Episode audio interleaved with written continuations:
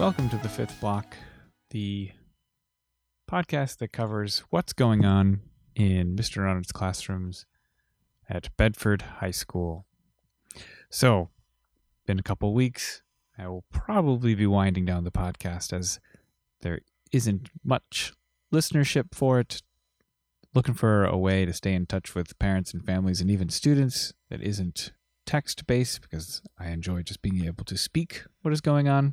But even at 10 minutes, my guess is it's just something that's extra to add into what has been a year of very busy schedules. So, uh, no disappointment. It's just difficult to justify setting aside the time um, if it's not getting much use. So, um, we'll we'll see. We'll continue to measure, uh, but let's let's get to what we're up to. In IB English, the class is essentially over except for one last major project, which is the individual oral. So, we have finished Persepolis. Students recorded their response to the graphic novel.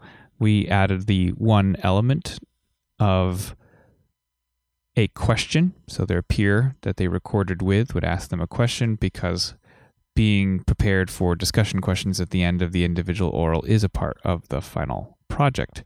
So now students have about three weeks to plan. Uh, April break, of course, is coming up next, so April break will be in there as well.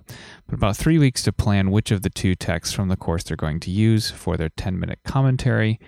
There will be time for conferences, there will be checks of their proposals.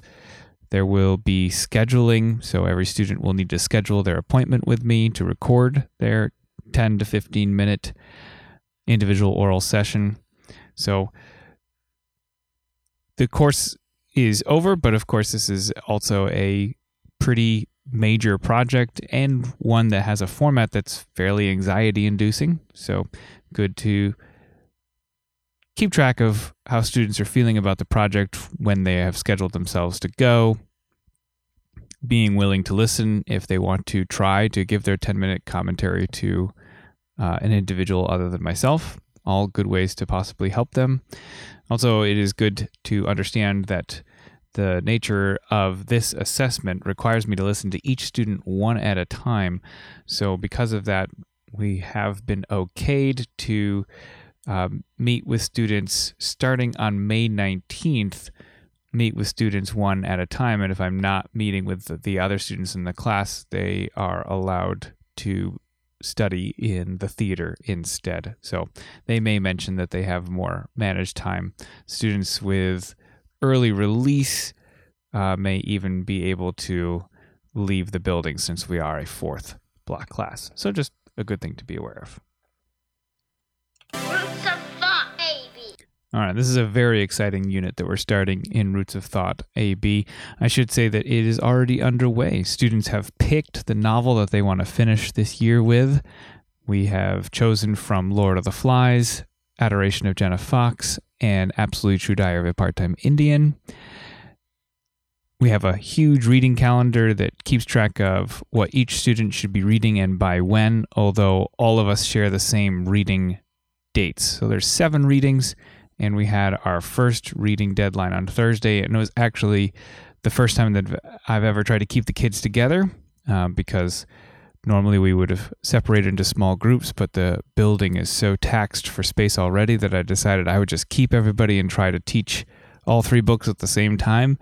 And it was it was very funny uh, that some students would capture from my leading questions the answer when they weren't reading the text that I was asking about because all these texts were selected to fit within the Roots of Thought curriculum. So there are a lot of the questions that I'm asking that are going to work, uh, which was really just great. So a really good start.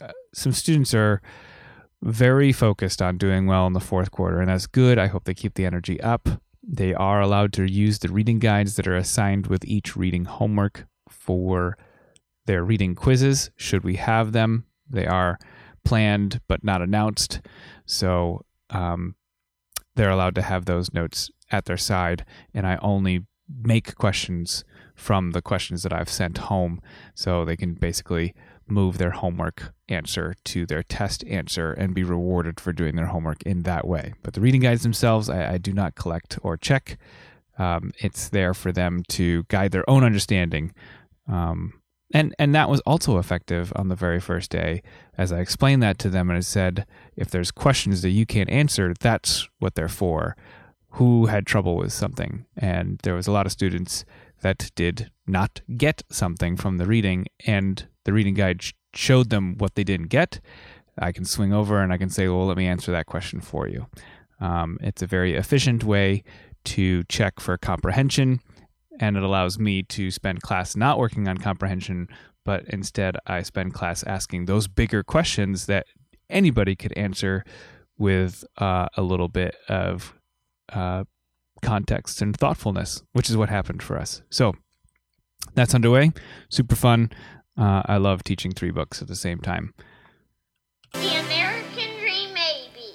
So in the American Dream, we have finished Charm City, which I bet your student would want to talk about because it is a very compelling piece recorded in 2015 to 2017 in Baltimore and released in 2019. So it is it is very modern, very of the present, and students uh, see their culture uh, in the people that they meet. Now, I'm not their culture, but American culture and, and current events.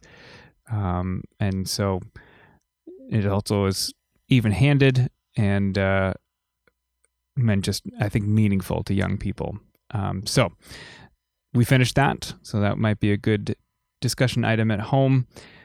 They are continuing to read The Other Wes Moore. The assessment has been introduced. It has a wonky name. It's called The Other Wes Moore, The Card Game. And that is to dress up what I want them to be considering in The Other Wes Moore. So, The Other Wes Moore, I've explained it as part of the introduction to the text uh, right here, I think also on the podcast.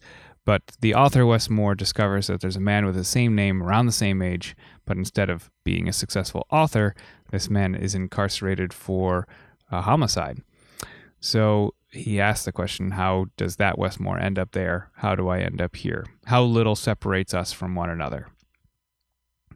Uh, the other Wes Moore grows up in Baltimore. He is in and out of jail.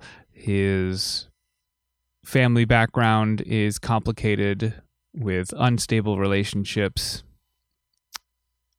But we try to draw the comparisons between the two Wes Moores because the author Wes Moore points out that he has had a lot of these same similarities, and it comes down to these decisions that the other Wes Moore makes along the way.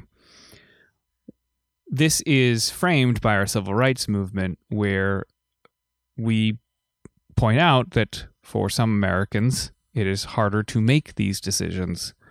Um, we have a historical precedent for this in the Jim Crow South, and that sets up Mr. Gum for the 1960s. But as we look at the other Wes Moore, which is a text where the Wesses are growing up in the 1980s, there is this conversation that needs to move forward about what are civil rights, what civil rights are we looking at next, and at what point, and it's a fair question, at what point are we still going to say that this is as far as a government or a community, if you don't want to consider government at all, are responsible for the decisions of others. At what point are the decisions we make purely our own individual responsibility? Uh, kind of that fundamental uh, Jeffersonian belief that individuals can conduct their own business, yet if that's the case, how come so many individuals end up less fortunate than others? Is it purely their character or does situation play a role? And so in the card game assessment, they are deciding what is the decision that Wes Moore made, either the author Wes Moore or the future incarcerated Wes Moore. And when this man made that decision, Was it a matter of his character, and so it's a personal choice, or was it a matter of fate, as in his situation guided him to the point where turning to illicit drug sales for money to feed his family was the only option?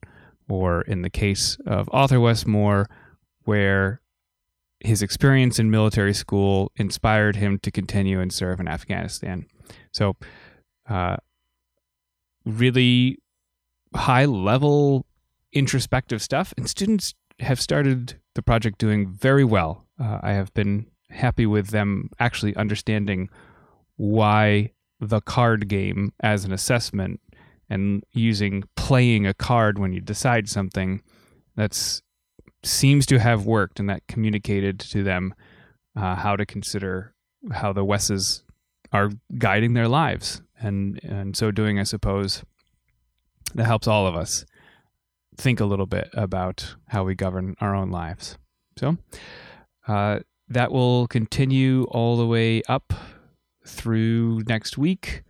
We do finish the text next week. I don't expect to collect the card game anytime soon. Um, that will probably not be until after break. There's the bell. Class is over, and I'll uh, hopefully see you again soon.